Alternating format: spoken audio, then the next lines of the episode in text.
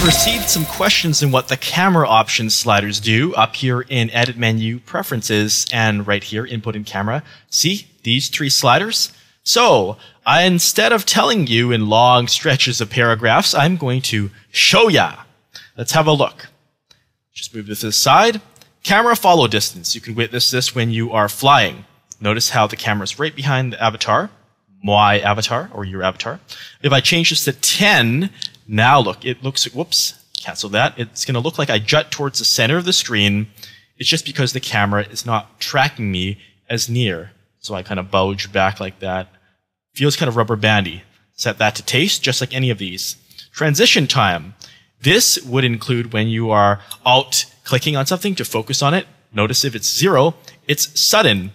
This may be too abrupt for some people, so you can just turn it up a little and it'll interpolate smoother like that believe the default is 0.4. That's the classic number.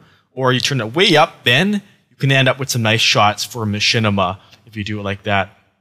Be smoother. Also, speaking of smooth, camera smoothing.